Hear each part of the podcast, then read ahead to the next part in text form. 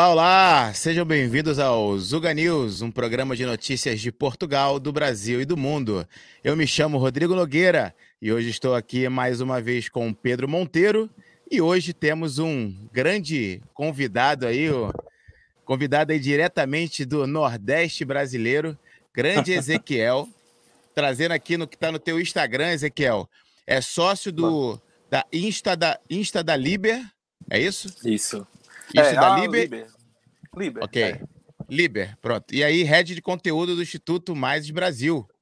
Boa, seja bem-vindo aí, Ezequiel. Olá, tudo bom, pessoal? Muito obrigado pelo convite. Estou aqui honrado, recebi esse convite de surpresa. É, fiquei muito feliz de saber que tem uma iniciativa dessa aí, de brasileiros em Portugal. Achei muito foda, achei muito massa. Top. O Ezequiel, só que dando também um rápido contexto para ti, é, o canal é o Zuga TV. É um canal que Uhum. visa aproximar a cultura brasileira da cultura portuguesa, o contrário também.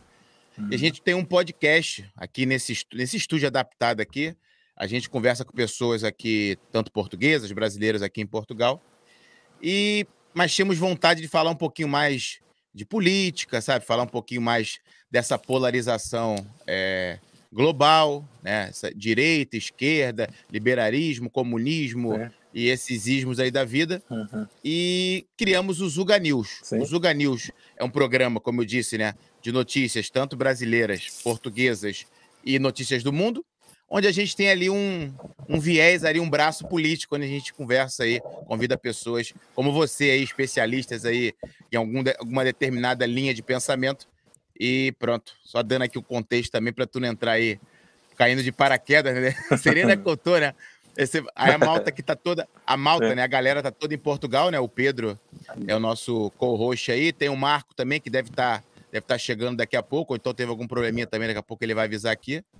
E eu, um brasileiro aí curioso por política há mais ou menos dois, três anos. Nada, não li ainda nenhum livro, não sou aquele leitor de livros assíduo, mas estou aprendendo bastante e essa daqui é uma das formas de se, se aprender.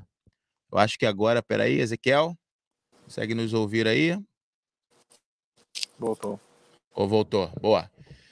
E é isso, já começo dizendo, já começo perguntando, Ezequiel. Voltou. Boa. Quem é o Ezequiel aí? Como é que o Ezequiel começou é, a se interessar por políticas, por visões políticas, liberalismo, liberal e falar mal aí da esquerda? É isso?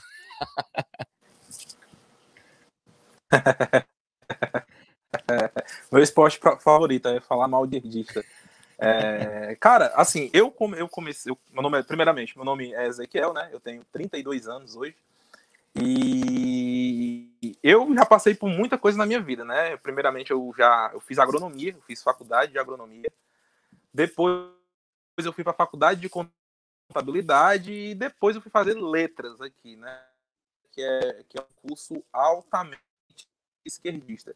Na faculdade de agronomia, quando eu entrei, já tinha aqui tem um movimento sanitário, um movimento social do, do uma galera que quer a reforma agrária e que eles isso é de violência, né? Eles invadem as terras para tentar conseguir ali alguma coisa do governo, assentamentos no caso. E aí, quando eu. Caiu, caiu, foi abaixo, foi abaixo. Tá- Tava a internet também, já tava. É, já se notava um bocado. Agora quer dizer então que o esporte dele é. Você go- Aí você gostou, né? Claro, claro. Eu achei engraçada a forma como ele disse. Eh, pronto, é, é assim, primeiro identifico-me, não é? E, e de facto é um desporto, mas dá trabalho. não é? Cansa. É. Não, era há, aquele não, não há um esforço físico, mas cansa, psi- psicologicamente cansa. É, Sim. não é propriamente fácil. Peraí, que ele acho que ele voltou aqui. Pronto, agora, né? Ezequiel. Voltou, Pronto. voltou. Olha, eu vou te dizer onde é que ele te pegou. Ele estava na parte que você eh, foi fazer letras, disse que o curso acho que é altamente é da as pessoas da esquerdista, pronto, e aí Muito. vai embora. É. É. Sendo que assim, eu sempre, eu, eu nunca fui simpatizante da esquerda. Eu sempre achei algo assim muito cafona, achei, achava muito brega mesmo. E na escola era, mas era mais para aquela coisa de ser do contra. Eu vi o professor de história ali falando, de geografia falando. Eu queria meio que ser do contra e eu mantinha meio que aquele posicionamento mais de direita, mas eu nem sabia o que era. Eu só sabia que eu não gostava do Che Guevara, não gostava do Fidel Castro. Então eu acabava falando mal dessa galera mesmo sem ter ido estudar a fundo, né? E quando eu fui para a faculdade, eu entrei no curso de agronomia lá em 2000 e 2011, ou foi, não, 2012, minto, foi muito antes, 2008, né? Faz muito tempo. Quando eu entrei lá, já tinha aquela militância de universidade, era um tinha um centro acadêmico, tinha um DCE, e eu percebi que aquele pessoal ali tinha um viés político, né? Eles faziam muita política. Eles, eles, uhum. é, eles iam na sala de aula interromper a aula para poder chamar você para um protesto ou, fazer qualquer tipo de reivindicação, de manifestação. E eu percebi que a galera ali era muito associada à, à esquerda. E eu já não nutria uma simpatia pela esquerda, e quando eu entrei na universidade, eu vi aquele pessoal aí que eu peguei, foi me gerado ranço, né? Peguei o abuso. É, o e... abuso. Então, a partir daí, com a internet, né, acesso à internet, eu comecei a pesquisar mais, né, a, a, a estudar mais, a tentar saber, é, a tentar defender aquilo que eu falava, que eu falava de uma maneira sem, sem muita propriedade, tentei, tentava ter argumentos bons. E com isso eu comecei a estudar, a pesquisar mais. Né? E aí eu te contei aqui, antes de entrar no, no na transmissão, que eu, nessa mesma época aí, eu, no YouTube, eu conheci um cara chamado Daniel Fraga né? Cara que é, que é um dos primeiros caras a falar de anarcocapitalismo aqui no Brasil, né? E ele falava muito de ateísmo, né? Eu, o meu foco ali era saber sobre ateísmo. Eu queria ter, assim como esse posicionamento de direita, o meu posicionamento de ateu também eu queria ter ali uma propriedade que eu não fosse falar. E ele Sim. falava muito sobre isso, mas também falava muito sobre, né? Falava muito sobre anarcocapitalismo. Eu concordava com muita coisa, por conta desse meu posicionamento prévio já, uhum. mas tinha muita coisa que eu achava que era loucura, né? O cara defendia justiça privada, privatização do dinheiro, o fim do Estado. E eu ainda tinha aquela mentalidade de que o Estado ele servia mais pobres, servia para garantir uma segurança institucional, né? Só que com o tempo, quanto mais eu fui me aprofundando, quanto mais eu fui pesquisando, fui estudando, eu não conseguia mais argumentar comigo mesmo. Foi o que eu te falei. Eu não conseguia mais dizer para mim que eu não conseguia dizer imposto não é roubo. Eu não conseguia sustentar um Sim. argumento em cima disso. Se eu quisesse defender isso, que eu achasse correto, eu não, não consigo dizer que imposto não é roubo para mim. E até o ponto em que eu realmente cheguei a. Não, não tem para onde correr. Eu sou anarcapitalista, eu sou libertário.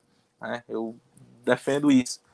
E isso daí foi nessa, nessa época aí, 2012, 2000, 2013. Mas até então era, era uma coisa que era mais por hobby, sabe? Quando Sim. eu fui fazer letras, é, a, a, Letras já é uma universidade em que realmente, é, principalmente nas universidades federais aqui do Brasil, são cursos predominantemente de esquerda, assim, não tem para onde você é. correr. Eu não conhecia assim, ninguém que tivesse um posicionamento parecido com o meu. Até pessoas que são mais conservadoras, por exemplo, curso de letras de pedagogia, tem muita gente que é evangélica, que faz o curso lá. Só que é um ambiente que ele suga tanto você, né, que ali ele promove tanta lavagem cerebral, que mesmo pessoas que tendem a ser mais conservadoras acabam esquerdando ali. E eu via isso na sala de aula, na sala de aula mesmo, quando porque eu queria bater boca, né? O meu, o meu eu queria mostrar para o professor que ele estava errado, porque eu achava que assim, se eu mostrar que o professor está errado, as pessoas tendem a concordar comigo e logo elas vão deixar esse pensamento de lado. Só que não, não funciona assim, tá? É, muitas vezes eu discutindo com o professor, eu mostrava por A mais B como ele estava errado, ele ficava sem resposta. As pessoas chegavam a conversar comigo, falar que é faz sentido o que você está falando, mas depois elas voltavam à esquerda de novo. Não, não, não, não, não, era uma luta assim que não tinha, não tinha como você vencer, principalmente você uhum. sozinho. É, isso daí, até 2014, era algo exótico na faculdade. Assim, ah, é o liberal. É o liberal, uhum. que é, pensa, pensa diferente, os professores brincavam e tal. Mas depois de 2014, quando teve o impeachment da, da Dilma aqui no Brasil, o clima começou a piorar, né, pro meu lado, assim, começou, o negócio começou a ficar mais pessoal, é, e, e, essa foi uma mudança muito importante que eu percebi no cenário político brasileiro, né? Essa polarização que as pessoas tanto falam hoje. Sim. De, como, como tudo aquilo ali começou, né? Esse, esse, essa divisão de direita e de esquerda, por mais que ela sempre tivesse, você sempre teve, uhum. de ter ficado uma coisa de levar ao ponto das pessoas pararem de falar com seus familiares, de brigar com amigos. E isso tudo em 2014. 2014 foi a eleição, na verdade, né? 2015 ela ficou no poder, em 2016 teve o impeachment. 2016, isso. É, e quando começou a ficar assim, quem é pró-impeachment, né? E quem é contra o golpe, aí o negócio veio mais para a esfera do pessoal. Se você era a favor do impeachment da Dilma, você era mau caráter, você era tudo que não prestava, você é uma pessoa ruim, você é uma pessoa má. Né? E quem isso é na faculdade? Contra... Isso na faculdade, isso, Ezequiel? Isso na faculdade, já. Eu nunca é. sofri perseguição de professor, tipo, uhum. de, ah, vou te dar nota baixa, porque eu já fiz prova de, de sociologia lá, falando mal de Marx, assim, e nunca tive problema com isso. ok. É, eu nunca tive problema Corajoso. com professor ah, é. A minha, a minha prova também do Enem, que eles falam aqui que é você tem que esquerdar a prova para poder passar, eu também era sobre publicidade infantil e eu, e eu falei de desregulamentação. Falei, tem que desregulamentar tudo. E aí... Ô, Ezequiel, me permite aqui só te interromper, só para claro. ver se o Pedro tá, o Pedro tá entendendo. Tu já viu que o Ezequiel tem um verbo que é esquerdar. Você precisa esquerdar Sim. um pouco para. Isso é muito bom. Ó. Beleza, Ezequiel, vai lá, desculpa. Não, mas é aqui isso funciona para tudo, desde o vestibular para você esquerdar até para você paquerar uma menina, né? Os caras aqui às vezes eles, eles tentam, vou esquerdar ali porque para conseguir uma paquera, um encontro no final de semana e, e realmente isso, isso realmente acontece, né? Eu tive muita sorte de nunca é, ter feito isso, precisar fazer isso, e também, e minha noiva também, ela, ela, ela é libertária também, né? A gente se conheceu. Ufa, ufa. É, nossa. Ela, ela, ela, teve, ela foi o, teve um movimento contrário, ela, ela era muito conservadora, né? Ela, tipo, ela curtia o Olavo de Carvalho e tal. Uhum. E depois ela foi ficando mais anarcocapitalista, porque aqui acontece o inverso. O cara, ele começa sendo ANCAP e com o tempo ele tende a ficar mais conservador. Né? E do, o dela foi, foi o contrário. Uhum. E aí que eu tava falando dessa questão da, da faculdade, eu comecei a perceber que eu comecei a ficar mais isolado mesmo, sabe? Assim, eu tinha poucos amigos mesmo. Eu já tinha poucos amigos antes. E com o tempo, é, foi ficando menor. Eu fui passando a ficar mais desconfortável. Porque, assim, letras é um centro de humanidades. Então eu sentava ali no bosque para fumar um cigarro e tomar um café com a menina de cabelo azul, cheia de tatuagem, entendeu? Com com o cara que é homem trans, chegava lá também, e era tudo de, muito de boa. A gente conversava de boa, apesar Sim. da galera ter, ter, pensar mais à esquerda. É, não era um ponto principal na vida da gente. Tipo assim, não era algo que definia a gente. Sim. E depois de 2014 passou a ser. Né? E aí o clima piora em 2018. Né? Aí já são já quatro anos, três, quatro anos já, né? dois Sim. anos, dois anos, dois anos depois, eleição, né? Porque até então o Bolsonaro era um azarão. Ninguém apostava que o Bolsonaro, sim, sei lá, tivesse qualquer chance de ganhar a presidência. Era chacota, né? Era chacota. Era chacota. Era chacota. Sim. E quando essa possibilidade começou a ficar mais real, aí o clima realmente assim, azedou de vez e na época eu fui chamado para trabalhar numa campanha aqui do, do, de um político aqui, de um candidato a deputado federal, que é um dos grandes é. nomes do liberalismo aqui no Brasil. Ele é o cara também responsável por tornar o liberalismo, levar o liberalismo para todo canto do Brasil. Porque como é que funcionava no começo? Era escasso, a gente assim não tinha acesso a material nenhum. Tudo que vinha de fora vinha do Instituto Mises, né? E aí a galera tinha que ir para os cantos da palestra. Então ele viajava o Brasil todo dando palestra, tirando dinheiro do bolso dele, dando palestra para três pessoas, quatro pessoas. O... Não sei se vocês não sei se vocês conhecem o Rafael do, do Ideias Radicais, né, que é um, é um dos maiores canais de anarcapitalismo aqui no Brasil. Ele começou numa palestra dessa. Ele foi para uma palestra que tinha ele mais três pessoas para assistir esse candidato, né, que é o Rodrigo Marinho, com quem eu fui trabalhar em 2018 a gente foi para uma campanha de deputado federal, né, pelo Partido Novo, que é o partido assim mais liberal que você tem, você tem aqui. Os anarcapitalistas não gostam, não, não curtem muito o, o, novo, mas assim, é o que mais próximo ali do que a gente acredita tá lá. E ele é um, um político, apesar de político, ele é anarcocapitalista, né? o que às vezes parece muito contraditório, mas a gente pode até entrar nesse assunto depois. Mas ele se candidatou claro, claro. em 2018 e me chamou para trabalhar com ele campanha, né? E como o Partido Novo é um partido que ele não usa recurso público, ele depende de doação. Então, como é que funciona aqui? A campanha política, né? Campanhas políticas são muito caras. um profissional, sei lá, como eu, numa campanha política de um partido qualquer de esquerda, ele vai ganhar, sei lá, 20 mil, 30 mil reais num, em dois meses. Já a gente que trabalha para essa galera, assim, do que é liberal, que não aceita verba pública, Sim. o dinheiro é um pouco menor. O dinheiro é um pouco menor e o trabalho é trabalho, 24 horas durante dois Sim. meses, sete dias por semana. E aí ele me chamou para trabalhar com ele como coordenador de voluntário. E caiu de novo. É. Eu por acaso ia, ia não, não mexendo muito no assunto, mas há pouco ia, também ia lhe fazer essa pergunta. Mas aproveito também para dar uma, deixar uma reflexão. Né? Ele estava a falar da universidade e uh, as áreas das humanidades, não é? As ciências sociais e humanas, a economia, a sociologia, as relações internacionais, a ciência política. Hoje a academia, digamos assim, é totalmente dominada pela esquerda. Eu próprio, sendo este o meu primeiro ano na universidade, já sinto isso. Não que isso me choque, no fundo, não é? Mas já voltou. Voltou, voltou. É, acho que a internet estava um pouco, tá um pouco instável. Mas estava te ouvindo até bem. Estava te ouvindo até é? bem. É, Pedro. Exato, e, hum, e então, eh, e portanto, ou seja, não, não foi assim uma, uma realidade que me chocou, digamos assim, porque porque no fundo isso é o que já, já acontece nas redes sociais, ok? Uma pessoa que usa o Twitter diariamente já acaba já por se perceber disso. Mas eu lembro-me de, de que há uns anos, o, um, acho que é o Instituto de Investigação do Ensino Superior uh, americano, descobriu que estatisticamente, passado três décadas, que um, 72%, creio eu, das universidades se identificavam como mais à esquerda sendo que apenas 12 se identificavam mais à direita, sendo elas liberais ou, ou conservadoras. E de facto, uh, isto, e agora aproveitando que o, que o já, já está de volta, uh, a pergunta vai um bocado no sentido de porquê que será que a universidade, uh, de uma forma geral, mas principalmente no campo das humanidades, das ciências sociais e humanas, porque é que ela é totalmente tendenciosa, ou na sua maioria tendenciosa, à esquerda e às ideias socialistas e comunistas.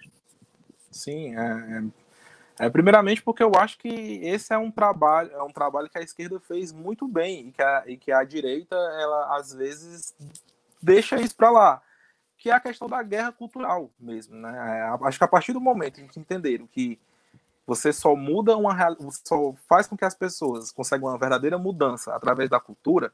A esquerda ela despontou na frente disso daí, porque para mim hoje não adianta nada é, eleger um congresso todo de liberal, eleger um presidente liberal, se a mentalidade das pessoas ainda é estatista.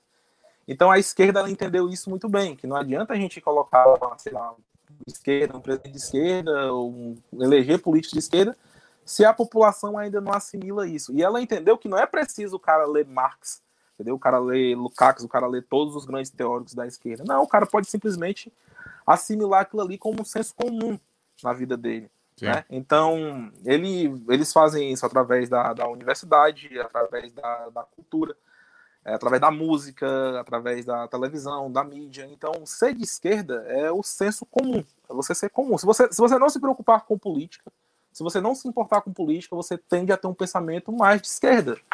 E não é por mal, não é porque você é uma pessoa ruim, não é porque você é uma pessoa ignorante, é porque você foi ensinado assim, tá? É, é, o processo de doutrinação na, na, nas escolas, ele acontece desde muito cedo, desde muito cedo? É, te, teve um, um, experimento interessante que foi feito com soldados americanos que foram eram presos, né, ali na, na Guerra da Coreia, ele era preso por chineses e os chineses faziam com ele uma espécie de lavagem cerebral. Exercícios básicos, colocava o cara ali para escrever uma redação, nada, preten nada assim, ah, tá bom, você não gosta do comunismo, mas quais são os pontos é, positivos que você enxerga no comunismo, tá? Você ama os Estados Unidos, você é americano, mas qual, qual, o que, que você poderia melhorar ali na. É, o que, é que os Estados Unidos poderia melhorar para ser uma nação melhor? com essas pequenas coisas, eles iam fazendo uma espécie de lavagem cerebral que, com o tempo, o cara, tá, o soldado americano, olhe bem, o soldado americano que estava na guerra, estava defendendo o comunismo e falando contra os Estados Unidos. Isso e, e, agora imagina na cabeça de uma criança, tá? É muito mais você fácil, né, Dia? Nossa, você Sim. falando desde cedo que capitalismo é algo ruim, que empresário é mal e de que a solução para os problemas da sociedade é você é socialismo. Socialismo é bom, socialismo é, é, do bem. Karl Marx é maravilhoso, né? Todos esses autores de esquerda é, são lindos, são maravilhosos, são perfeitos, eles não cometem erros. Então, dentro da universidade, assim, não, não vai ser diferente, tá? Porque quem controla a, a, a universidade é o Ministério da Educação. O Ministério da Educação ele pauta o que é educação, o que é educação. Então, se você tiver ali políticos de, de esquerda, um, basta só um cara ser de esquerda dentro do ministério, tá? Ele consegue mudar toda uma estrutura, ele consegue mudar uma grade de um curso, por exemplo. Ele consegue dizer o que é que você vai estudar e o que é que você não vai estudar. Então, assim, eu fiz ensino médio numa escola particular aqui de Fortaleza. Eu nunca ouvi falar de Adam Smith, assim, acho que nunca. Até o meu, sei lá, terceiro ano. Nunca ouvi falar de Adam Smith, nunca ouvi falar de nenhum autor liberal. Eu ouvi falar de Karl Marx, né? Falar de, de, socialismo, de Revolução Russa. No ano que eu fiz vestibular pela primeira vez, estava comemorando 100 anos de Revolução Russa. Então você imagina como é que estava o professor de história na sala de aula. O cara estava emocionado, o cara faltava um pouco chorar de emoção. Meu né? Deus. Porque para ele era um acontecimento histórico, se não um acontecimento mais relevante do século XX.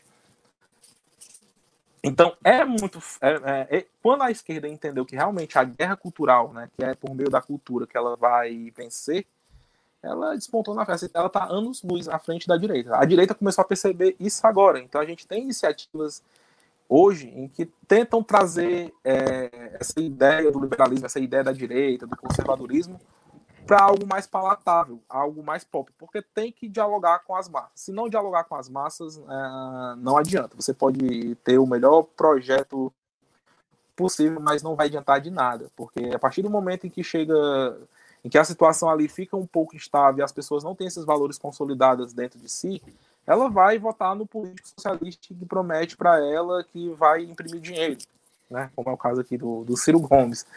Então é isso, não, não, não tem muito assim para onde correr. Realmente as universidades estão dominadas, é, os centros de humanidades principalmente, eles são dominados pela, pelo pensamento de esquerda, porque não é só o professor esquerdista, entendeu? É toda é toda é, é todo um programa de educação.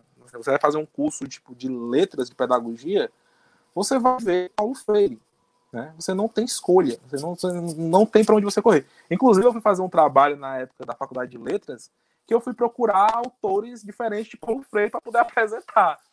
E eu não, não consegui. Não consegui, não tem, assim, né? autor não tem, assim, brasileiro, assim, que, que, sejam, que seja posto em prática, que sejam estudados dentro das universidades brasileiras, não, não tem. Os que tinham, eles se baseavam no Paulo Freire, né? E Paulo Freire a, acabou de ter o centenário dele aqui no, no Brasil, né? As pessoas ficam muito emocionadas, elas brigam pelo Paulo Freire, mas assim, tanto a direita quanto a esquerda ninguém procurou ler o que realmente o Paulo Freire falava. E isso aí gera, gera um problema, porque fica aquela guerra de narrativa de quem está certo e quem está errado, mas ninguém nunca parou para ver a fundo o que realmente ele falava. Quando você para para ver o que ele fala, quando você estuda Paulo Freire, eu, no caso que eu fui obrigado, né, que eu fazia letras ali, é um negócio terrível, assim, tipo assim, é, é... porque tem autores que eles escondem o viés comunista deles, né, o viés socialista. O Paulo Freire ele não faz questão nenhuma de esconder. Tá? Ele realmente para ele é como se a única solução para a sociedade, para os problemas da sociedade, é, para resolver, fosse por meio da educação. E essa educação tinha que ser revolucionária. E quando ele mesmo, tá? Ele fala do socialismo.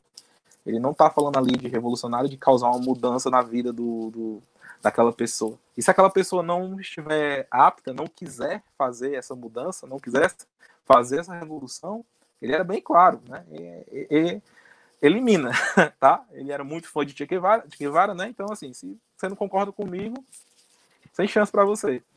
Então, assim, dentro da universidade aqui, eu acho que ainda vai demorar muito para você conseguir ter algum tipo de, de mudança, né? Porque você tem é, ali pequenas vitórias pontuais, mas eles são muito fortes, são muito fortes.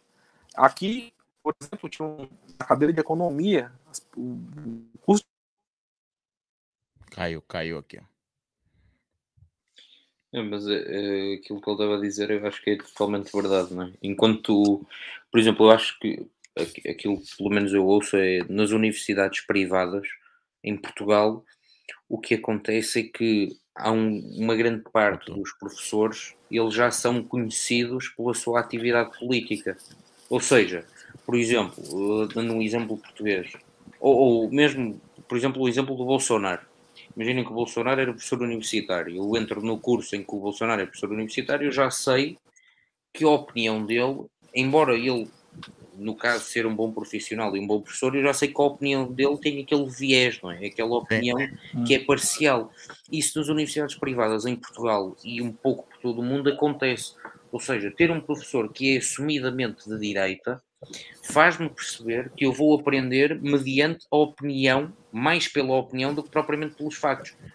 Eu acho que o problema da universidade pública e de grande parte do, do sistema que já está montado, também como, como eu mencionava há pouco, é eh, que não há, não há essa, digamos, essa declaração pública daquelas que são as convicções dos professores, mas elas vão se notando na forma como se explica grande parte da história e da forma como se omite outra parte da história.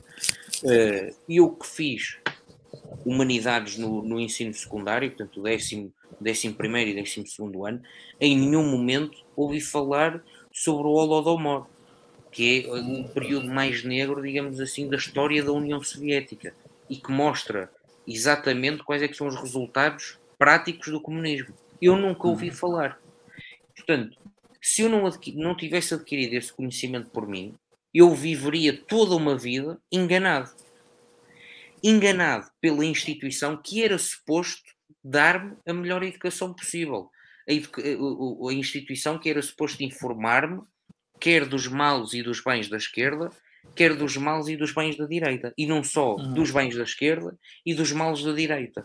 Uh, e eu nisso tenho uma visão também um pouco, digamos assim, um bocado pessimista, é? aqui partilhando a opinião do, do Luís que eu acho que é muito difícil mudarmos isso porque isso já está de tal forma entranhado no sistema, já está, eh, já está enraizado e já, isto já vai aos anos. Portanto, isto não é de agora, porque se nós termos muitos papers e artigos sobre as universidades americanas de há 40 anos, uh, e, e atenção, referir que o conservadorismo é mais vivo por exemplo, nos Estados Unidos e na Inglaterra, é? no Reino Unido, do que propriamente uhum. noutros países.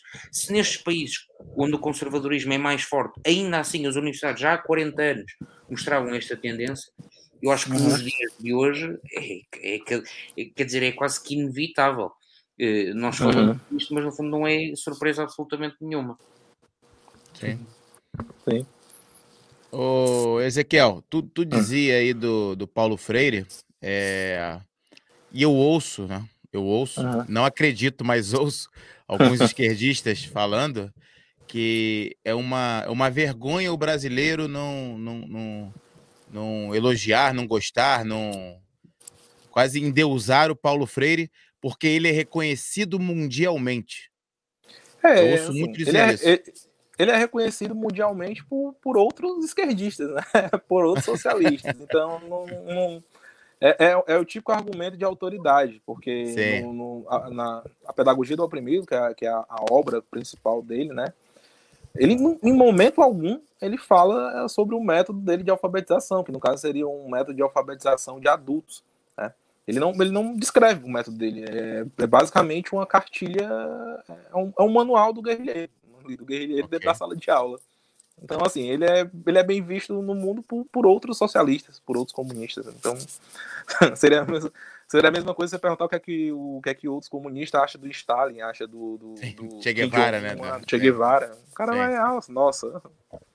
Boa. E não sei se agora se eu, tipo, eu quero, quero entrar aqui, mas não quero entrar muito. Mas eu vou, eu vou te fazer uhum. essa pergunta logo. Uhum. Para mim aqui, o ignorante político, ignorante aí de, de, de, de eh, de liberalismo, acho de conservadorismo. Eu estou é, engateando ainda nesses temas. O que, que seria um anarcocapitalista? E, e, e só para confirmar, você se identifica como? Sim, eu me identifico como um anarcocapitalista. Né? Não, não, o que, que, o que, que seria, resumidamente?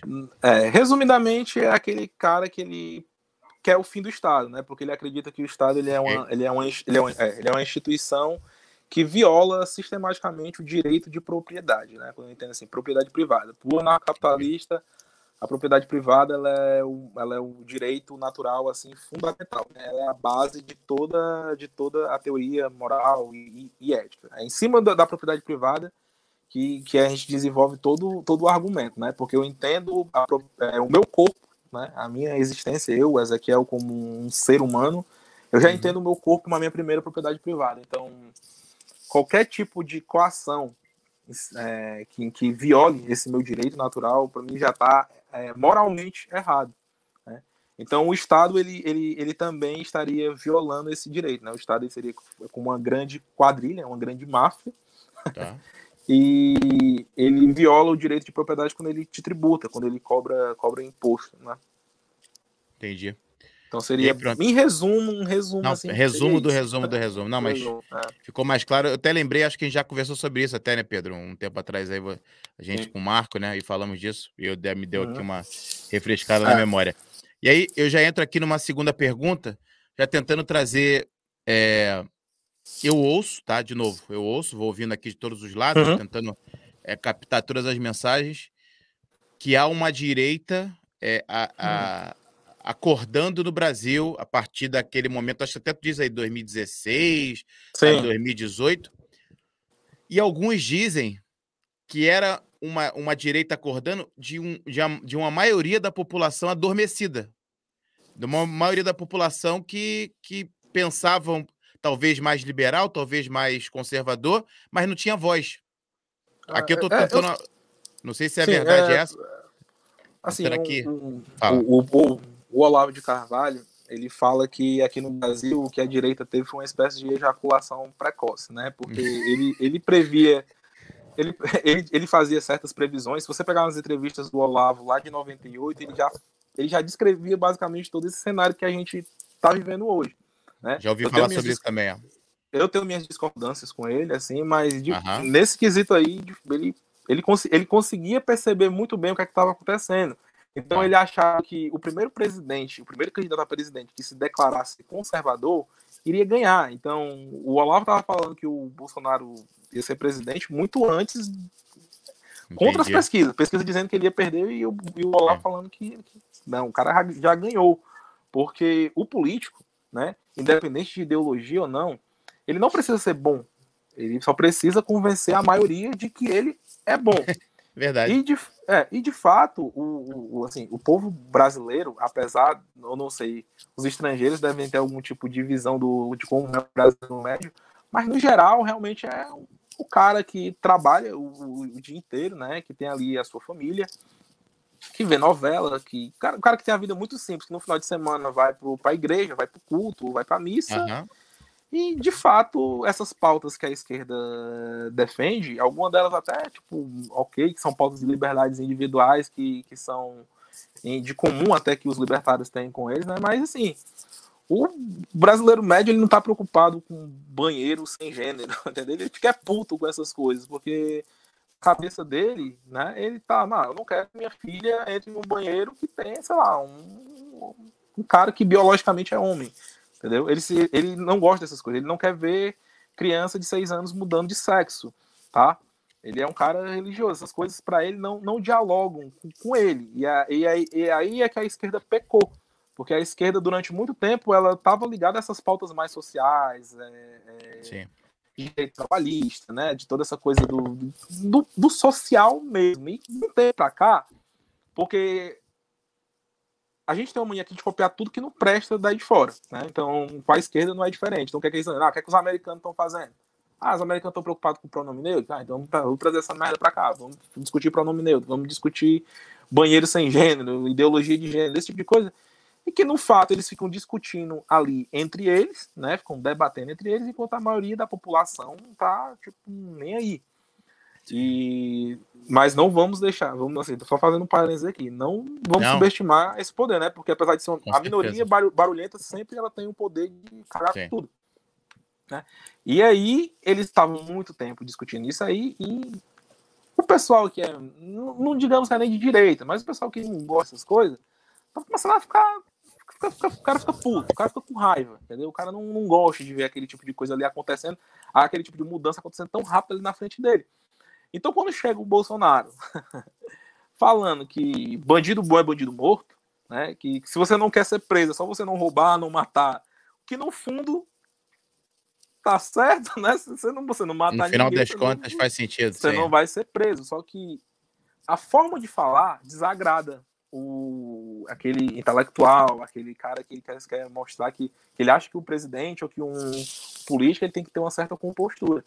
Mas aquilo ali agrada o popular. Né? Aquilo, o cara olha assim, porra, é. O cara que tá lá na favela, que tá lidando com bandido, com criminalidade, ele quer que o bandido se exploda mesmo. Ele não tá nem aí pro bandido. E, e a, a, maioria da favela, né, Ezequiel? A, a maioria, maioria, da favela não é não é não faz parte do, do, do crime, né? A, maioria, a maioria. É, e, e, e, isso é, um negócio, é até interessante, porque na época eu estava numa discussão sobre legalização aqui com, com uma política daqui também de, de, de Fortaleza, né? Uhum. E ela me deu o argumento do porquê que ela era contra, né? Ela me disse que era contra porque ela, ela trabalhava, ela era médica, trabalhava em comunidades e ela me disse que na comunidade ninguém gosta, entendeu? Ninguém assim quer, porque o, o traficante é o cara que enche o saco dele. Ela acha que o traficante é o cara que protege, mas o traficante é o, o cara que tá dando fuzil pro, pro filho dele. Então, para ele, é. você legalizar isso, você seria institucionalizar isso, tornar isso comum. Então, pro cara que é da favela ali, para ele não seria tão interessante. Quando ela me mostrou esse argumento, eu, é, apesar de eu continuar sendo a favor por uma questão de liberdade individual, eu nunca tinha parado para pensar pelo ponto de vista do cara que tá lá na favela sofrendo com isso. Sim. É, sabe? E aí, com, com, com o Bolsonaro, ele era uma coisa muito caricata, chegava até a ser engraçado. É, a mídia impulsionou ele. Por que que acontece? Quando o jornal vai lá e escreve deputado falou que gritou com a, com a Maria do Rosário, que é a deputada lá que ele vivia brigando com ela, né? Sim. Aquilo ali vira manchete. Então, querendo ou não, é, que entra na minha profissão, que é o marketing, né? Fale bem, fale mal. Se tá falando de você, você tá na mídia, você tá em evidência. A partir do momento que você coloca o cara lá num jornal mais lido do Brasil, como manchete, as pessoas vão atrás de tentar saber quem é aquele cara. E no que vão tentar saber o que é aquele cara, elas acabam, muitos acabam ficando lá porque elas concordam com ele. E foi basicamente isso que aconteceu. A mídia à esquerda passou anos, anos dando palco pro Bolsonaro né? Colocando ele na, como a antítese do que é ser de esquerda. Ó, a gente é de esquerda, o nosso oposto é isso daqui. Sendo que, tipo Achando assim, que estava ridicularizando ele, né? Achando que estava ridicularizando. Né? Exatamente. Sim. E foi nisso daí que ele realmente soube. É, ele soube ganhar capital político em cima disso, né? Porque ele ia em todos os programas populares, tele, televisão. A gente está na era da internet, mas as pessoas pobres, ainda hoje, televisão é um meio de comunicação muito importante. Elas assistem televisão. E tem lá um cara, como eu falei, falando que bandido tem que morrer. Que é o que todo mundo pensa, mas assim, nem todo mundo tem coragem de falar dessa maneira. E em cima disso daí, com ganhando cada vez mais popularidade, popularidade, ele, com a eleição de 2014, que a Dilma ganhou por pouco ali, né? Por muito pouco. É, o clima se acirrou mais e ele e faltava uma oposição, porque o candidato. Entrou numa perdeu, lacuna, né? Foi. O candidato que perdeu, que era o Aécio Neves, era um. Ah, era um cara da velha política. Mais do mesmo, é? Mais do mesmo, era só era o que tinha no momento. Então, era ele o Adil, então ia ele mesmo. E ele não soube aproveitar esse momento para ser a frente de, dessa oposição, né? Uhum. Porque ele tinha um rabo preso, né? Ele, ele... o rabo e todo, todo o resto, né? Todo o resto. e aí o Bolsonaro assumiu esse lugar. Ele pegou esse vácuo que tinha, né, e assumiu essa, é, é, essa posição de a antítese do que é ser de esquerda. Então, quando chegou na campanha realmente de 2014, o cara, é assim, em termos de marketing, é um negócio assim, impressionante, porque o cara não tinha. Ele não tinha horário na TV, né, que é uma coisa que os políticos aqui ficam se estapeando por, por, por horário de TV, nessas coligações. O cara não tinha horário, ele fazia tudo via internet e para completar, ele levou uma facada, né? uma tentativa de, de assassinato. Sobreviveu, né? E aí. Sobreviveu. É, mano, não é. tem nada. Assim, em termos de marketing, não tem nada melhor do que você sofrer um atentado. O Ronald Reagan, ele sofreu um atentado. atentado, né? Ele levou, levou um tiro, quase morre lá no, no coração. E ele estava extremamente impopular na, na época, né? Então, esse tiro aí garantiu a reeleição dele. Ele foi reeleito por conta do, do atentado que ele, que ele sofreu. Não, não tenha dúvida disso, porque, cara, assim, os meus sogros, eles iam votar no candidato do Partido Novo, que era, que era o Amoedo. Quando o Bolsonaro levou a facada, aquilo ali não mexe com, com, com sentimento. Qualquer pessoa normal vai se compadecer com isso, vai dizer, cara, isso não é certo, isso não tá certo. Porque o, o, o, esquerdola lá, o esquerdista, que tá fazendo piada, dizendo que a facada foi maldada, esse tipo de coisa. É.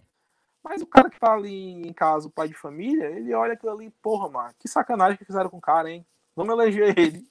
E é o que foi feito, né? O cara foi, foi eleito, assim, e se ganhou de lavada. O candidato do PT, assim, no, segundo turno não teve nem chance. O que tinha chance de ganhar dele, que era um candidato mais à esquerda, que tem um perfil muito parecido com o dele, que na eleição de 2022 vocês vão ouvir falar, que é o Ciro Gomes, né? que é um cara que realmente lhe oferece um perigo ali pro Bolsonaro, porque o Ciro Gomes, ele é o Bolsonaro, só que de esquerda. E na época em que eu estava trabalhando nessa campanha, eu ia pra rua panfletar, entregar panfleto. Nossa, coisa que eu detesto. Eu odeio panfletar, odeio ter, fazer isso. Detesto, detesto. E aí eu ia pra rua, né? Que era esse, ter esse one-on-one -on -one com o eleitor. E eu ouvia muito, ouvia muito. Eu vou votar ou no Bolsonaro ou no Ciro Gomes. Ou seja, dois candidatos completamente diferentes. Só que o que é que importa? O que, o que importa é o que você parece, não o que você é. Ninguém tá nem aí para de esquerda, de direita, se o candidato é mais pró-mercado. É. Não tá. Ele quer se sentir representado por aquela figura, não é uma figura messiânica. Que olhar para aquele cara, tome, você vai resolver os problemas da minha vida. E eles enxergam isso no Ciro Gomes. É, é, é, é um fenômeno muito bizarro, as pessoas não entendem. Só que quem conhece o eleitor, quem conhece o eleitor médio, quem, quem trabalha, que é absolutamente plausível um cara que vota no Bolsonaro votar no Ciro Gomes. Ou o cara que vota no Bolsonaro votar no Lula também, entendeu? Porque no final, todos esses caras eles meio que se parecem, porque a política ela é um, tem um método ali, né? O cara quer ser eleito. Então eles usam às vezes das mesmas armas, dos mesmos artifícios para poder conquistar o voto para então, ficar muito mais focado na pessoa em si do que nas ideias, né, que eles têm, né? É, exatamente. E aí eu, eles, são, eles têm muito apelo, né? O povo, né? Pô, esse cara aí fala o que eu, é. que eu gosto de ouvir, mas a Isso, ideia exatamente. é que se dane, né? Entendi. entendi. É, exatamente, sentido, né? exatamente. É. O, o, o, o Friedrich Hayek, né, que é um economista da escola austríaca, ele argumentava que os piores sempre chegam ao poder. Né? O, o, esse sistema que a gente tem, esse sistema é, político que a gente tem, ele favorece os piores. E um dos motivos é esse, porque boa parte das pessoas, né, o, o, o senso comum ali, a pessoa média, ela não pensa assim por si própria. Não, primeiro, ela não tem nem tempo para isso. Ela está preocupada com outras coisas. Ela tem conta para pagar, ela tem filho para criar. Então ela não vai ficar se preocupando com perdendo o tempo dela, se preocupando com questões políticas. E o político ele sabe disso, entendeu? Ele sabe tanto disso que ele vai no meio ali, né? O político ele não vai tentar ganhar o eleitor da direita, é, o Lula ele não vai ali tentar pegar o cara que vota no, sei lá, no uhum. Amoedo da vida. Né? Ele vai no cara ali do meio, eles sempre vão no meio. Nos Estados Unidos acontece a mesma coisa, né? Estados que são mais democratas, o candidato republicano ele nem pisa lá na campanha. Ele não perde tempo, né? E, e é assim que as coisas funcionam. O, o sistema realmente ele tende a favorecer com que os piores candidatos cheguem, cheguem lá, né? Porque o, a, o, o incentivo é para isso. Porque o cara que ele é que ele, é, que ele é do bem, ou que ele quer fazer a coisa certa, ele olha para. ele Por exemplo, é, era muito comum, na época da campanha, vir gente pedir dinheiro no nosso comitê. Chegar lá, ó, eu levo você ali no, no meu bairro, consigo uns votos para você. E quando a gente não falava que não trabalhava com isso, os caras ficavam surpresos, né? Não, mas é a coisa mais comum do mundo. É comum, eu, eu, eu, já trabalhei com vários candidatos, a gente fala, não, mas aqui a gente não trabalha desse jeito. Aí os caras falavam, ah, vai perder a eleição. E de fato perdemos, né? Assim, mas mas é, os incentivos são ruins, entendeu? Porque o cara que é, é. Do, de bem, ele não, ele não vai se corromper. Ele não vai, tipo assim, não, agora eu vou comprar voto para poder me eleger, para quando chegar lá eu fazer a coisa certa. O cara que, faz, que quer fazer a coisa certa, ele não vai fazer isso. Consequentemente, às vezes assim. Começo, tem, é. é. O, o caminho para ele é mais tinha, difícil. Eu tinha só uma pergunta, Ezequiel. Eh, há pouco falavas da, da, questão da pessoa, portanto, do eleitor não ter, não ter tempo, não é? E não, não passa muitas das vezes pelo processo de reflexão que nós aqui passamos, porque gostamos mais e temos, e, portanto, temos esse afeto. Não achas, nós também já falamos disto aqui há umas semanas, não achas que esse será um problema da direita no Brasil ou mesmo a nível internacional, que é uh, referiste que o político sabe bem disso. E eu acho que a esquerda lida melhor com isso do que propriamente a direita. A esquerda ignora qualquer debate que seja técnico e factual hum. e uhum. uh, desvia-se disso para apelar ao populismo e à demagogia e convence as pessoas, enquanto a direita fica presa numa caixa, eh, numa, numa gaiola, digamos assim, aprisiona-se ela própria sabendo que tem razão muitas das vezes e que os dados e os factos estão do nosso lado, mas ainda uhum. assim nós não somos capazes convencer, né? A pessoa comum. Acho, portanto, a primeira pergunta é se achas que isso acontece mais à direita do que à esquerda, e se sim, porquê e como é que é possível nós melhorarmos e mudarmos isso? Sim, é, com, com, com, a esquerda, como eu, como eu falei, né? Eles conseguem ter essa ponte de. de quando eu falo a esquerda, eu não estou falando dessa esquerda histérica, não. Estou falando dessa, da, da, dessa esquerda mais senso comum, do Estado paternalista, do político Sim. que vai lá, vai fazer uma lei e vai resolver seus problemas, né? Eles conseguem dialogar de forma prática com, com as pessoas, porque assim, o que, o que é que, que, é que pro cara que está ali pegar meu pai, por exemplo, que é o meu pai é um comerciante. O pai ele não se importa com, com sei lá, com, com, com, economia, com política. Ele quer saber como é que ele vai fazer para poder trabalhar em paz e tocar o negócio dele. Né? E às vezes falta a gente falta para a direita conseguir explicar como, por exemplo, liberdade de mercado favorece Boa. o indivíduo, favorece a sociedade. Sim. Ele, nossa, ele vai pro pro, pro, autor, vai pro filósofo, vai pra porra toda ali. e o cara fica assim, o cara fica sem entender o que é. E o cara de esquerda chega, chega e fala: Não, eu vou fazer uma lei que vai ajudar você a. É desse jeito. Então, é verdade. É, não, não tem como. Se você quer ganhar isso aí, você tem que moldar esse seu discurso, você tem que realmente tornar torná-lo mais simples e fazer o seguinte: é, por exemplo, eu não vou criar nenhuma. Eu não vou aumentar imposto. Tipo, quando a gente fala em não vou aumentar imposto, isso é porra, isso é uma coisa que, que é de fácil assimilação. Porque imposto todo mundo entende que, que é ruim. Né? Tanto para o comerciante, todo mundo tá, mas imposto é dinheiro que a gente sai do nosso bolso vai para o governo, o cara entende isso. Por isso esse discurso do, do, imposto é roubo, ele fez tanto. Nossa, ele virou um mantra é, aqui, aqui no, no Brasil, né? Todo mundo que é do meio libertário, assim, tem o, o imposto é roubo como slogan mesmo, assim. Você ia pros cantos, tinha, pros eventos, era imposto é roubo e virou até, tem, a gente faz aqui o Dia da Liberdade sem impostos. O Dia da Liberdade sem impostos, por exemplo, é um exemplo de iniciativa que ajuda a tornar esse discurso liberal né? mais conscientizar, mais palatável. Sim. Porque a partir do momento em que o cara vê na prática com o, o que é que a gente defende, né? Por exemplo, a gente fez um cerveja sem imposto. Pô, cerveja sem imposto, mano. Tu vai tomar cerveja por, por um real. Por um real. Tu vai tomar cerveja por um real. Porque o resto que tu paga na cerveja é só imposto.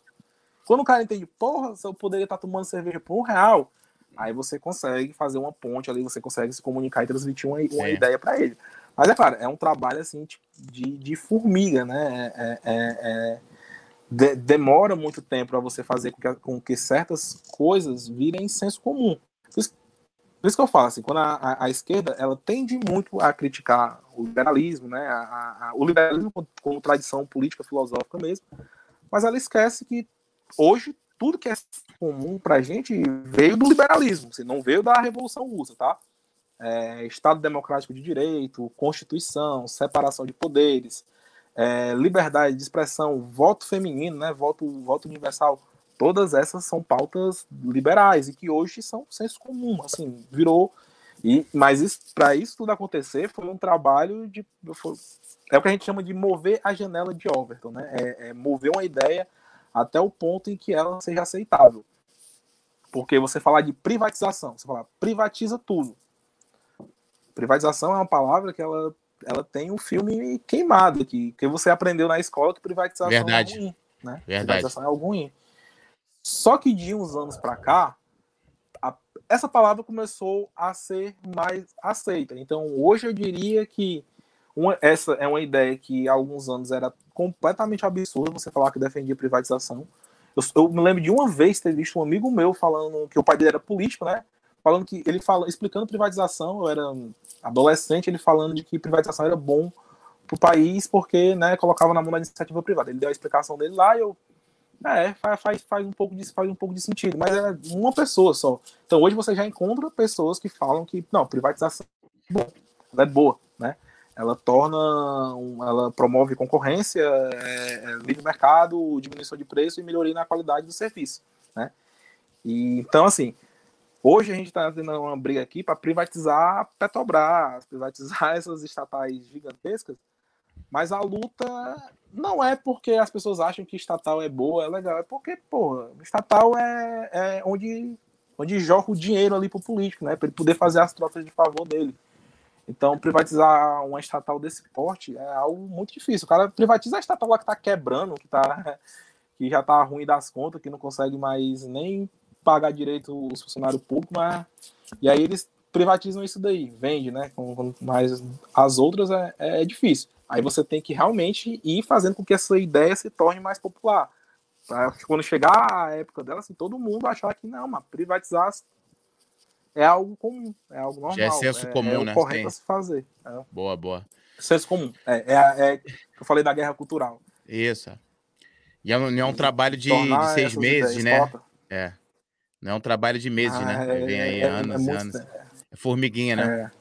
Tu acha, é. tu acha, o Ezequiel, é. aproveitando essa, essa, essa deixa, tu consegue perceber uma guinada, um início aí do Brasil, principalmente? Não, vou nem, não quero nem comparar aí com os Estados Unidos, com o Brasil. Uhum. Essa eleição do Bolsonaro, é...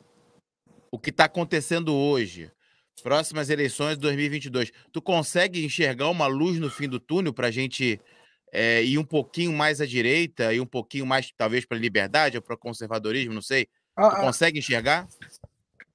Cara, assim, na verdade, um, você ser liberal na época da Dilma era muito fácil, né? Hoje, assim, é, um governo de direita, ele a Dilma passou 14, o PT passou 13 anos no poder, 14 anos Isso. quase, né? É muito tempo. Então, querendo ou não, o governo ele sofre é, um desgaste natural. Desgaste, né? Sim o Bolsonaro, ele, é, o Bolsonaro ele conseguiu fazer isso de uma forma assim, nossa, muito, muito grande, né? O que era para desgastar em anos, ele conseguiu fazer ali em pouco tempo, mais pela postura dele, pela forma como ele se comporta, e ele uhum. virou um alvo fácil da mídia, né? Porque para mídia é muito bom bater nele, porque mídia trabalha com clique, ganhando clique. Então, Sim. se você tá falando do Bolsonaro, você tem mais clique, mais dinheiro, né? E assim, Pro, pro liberalismo, né, que apostou no Bolsonaro, a direita que apostou no Bolsonaro, essa direita mais centrada, mais racional, deu um pouco ali, tipo, perdeu um pouco da, da moral, sabe? Ela, ela tá uhum. muito associada ao Bolsonaro. A galera acha que liberal é ser bolsonarista, ser de direita é ser bolsonarista. E não, é simplesmente o cara, é que não eu tava explicando uma vez para um, um amigo de esquerda, né, que, cara, se você tivesse um político de esquerda, você pudesse um político que é um pouquinho ali de esquerda, né? Não vou nem dizer assim que é um de esquerda, um pouquinho de esquerda, um cara que ele tem uma ideiazinha socialista, concorrendo com um político de extrema direita, por mais que você não concordasse com ele, você iria votar nele. Porque é do, do menos ruim, ou você vai votar no que mais se aproxima com você. E muitos liberais fizeram isso, né? É, não, vamos votar no Bolsonaro porque é o que tem para hoje, gente. A gente não tem nada melhor Vamos queria continuar com o PT, vai... né? Com o Haddad, né? Não queria continuar com o PT, porque seria realmente. O Lula, né? Algo... Praticamente seria o Lula, né? É, é, é o Lula, seria o Lula. Né? É. O Haddad era um, era um fantoche. Sim. Então, para os caras, assim, eles deram esse voto de confiança. Mas, assim, eu, eu sempre sou cético com político. Apesar de eu trabalhar com isso, eu tenho sempre meus dois pés atrás com político. Eu nunca confio, porque é, você lidar com o poder realmente é algo bastante complicado, né? Eu faço sempre a analogia do, do anel, do Senhor dos Anéis lá. É perigoso, cara. A partir do momento que você tá lidando com aquilo ali, você vai ter que. Você vai ter que entrar naquele jogo. Quando você entra naquele jogo, você não, não responde mais só por você, sabe? E aconteceu dessa associação ao Bolsonaro que eu acho que prejudicou um pouco, deu uma enfraquecida. É... Queimou um pouco do filme, do... digamos assim? Isso, isso, tanto que a, a, a nova geração de, de, esquerda aí, que essa geração Z, galera mais nova, é um pessoal, puta que pariu, esquerdista pra caralho. Nossa senhora. Nossa senhora. Mais cara, forte abre... que os professores de história, né, da universidade, né? Porra, cara, eu, eu sinto como se eu tivesse voltado há 10 anos, sabe? Porque tinha coisas para mim que tinham ficado já resolvidas, por exemplo, explicar para uma pessoa por que, que, imprim... por que, que imprimir dinheiro não funciona. Por que, que imprimir dinheiro não funciona? Explicar como isso gera aumento de preço. Aí você, eu vou pro TikTok, né, que é a rede dos jovens, eu tô lá scrollando, quando eu vejo a menina falando em imprimir dinheiro, imprimir, que imprimir dinheiro não, não gera inflação, não, não, gera aumento de preço. Que se você fizer certo, aí eu fico, meu Deus do céu, cara. É, e aí eu fico vendo só gente nova. E, e antes era o. O cara defende. É, é, é, difícil até explicar, eu não consigo nem ter palavras, porque realmente dá um desgosto quando eu vejo gente uhum. jovem defendendo Che Guevara, defendendo Mao Tse Tung. É, o Pedro citou o Holodomo aí. O Holodomo antes a gente nem sabia que existia, né? Tanto a esquerda quanto a direita. A esquerda escondia, mas o cara ali que é o militante de esquerda, ele também não conhecia isso. Hoje, os esquerdistas conhecem o Holodomo, eles sabem o que foi essa merda, ou eles negam, ou eles simplesmente defendem que, que o Stalin matou foi pouco. Então é uma coisa assim absurda. E isso gente jovem, gente de 13, 14, 15 anos, entendeu? Aí é aí que eu vejo que assim, é, é, essa, essa luta pela liberdade, pelas ideias, é uma luta constante. Não, não tem luta ganha, entendeu? Você tem que estar tá sempre reforçando isso daí. Então, se eu vejo algum tipo de luz no fim do túnel e tal, cara, assim, eu sou muito pessimista em relação a isso. Eu acho que a eleição de 2022 vai ser pior. Eu acho que o clima de, de polarização ele vai se acirrar mais ainda, porque vai ser Lula e Bolsonaro. Assim, se, se não for isso, vai ser o Ciro. Que para mim é pior. O Ciro para mim é pior que o Lula. Entendeu? Porque para mim, quando você conhece o seu inimigo, você tá em melhor situação. Né? Quando você sabe que não, o cara é filha da puta. Então, assim, eu sei que o Ciro é filha da filho da mãe, né? O Ciro, é, Ciro é, é canalha. Só que as pessoas associam ele a algo bom. Então, tipo assim, é um, é um lobo vestido com pele de cordeiro, que só eu tô vendo que é o lobo e ninguém tá vendo. E aquilo ali me causa um certo desespero, porque o, o Lula é, assumindo o, o, poder, né? Aí é, é, mais, do, mais do mesmo. Aí, né? Tipo, é, é agora o, o, Ciro Gomes, pelo contrário, ele acredita naquelas nas coisas que ele fala. Isso aí é que tá o perigo do político. Ele acredita que ele imprimir dinheiro vai resolver os problemas, né? Então é, é um negócio muito complicado. Por isso que eu vejo assim um cenário pessimista, sabe? Tipo de famílias acabando por causa de política, pai brigando com filha por conta de política. que já aconteceu em 2018 e, e, e, eu tô de longe, mas eu uhum. sinto que é, 2022 aí é, pode ser bem pior do que 2018, né? Com relação à uhum. polarização e, e cenário ah. da Malta que já não acredita que o Bolsonaro consegue continuar, então a Malta já está certa, ah. é, o pessoal já está certo que o Lula entra.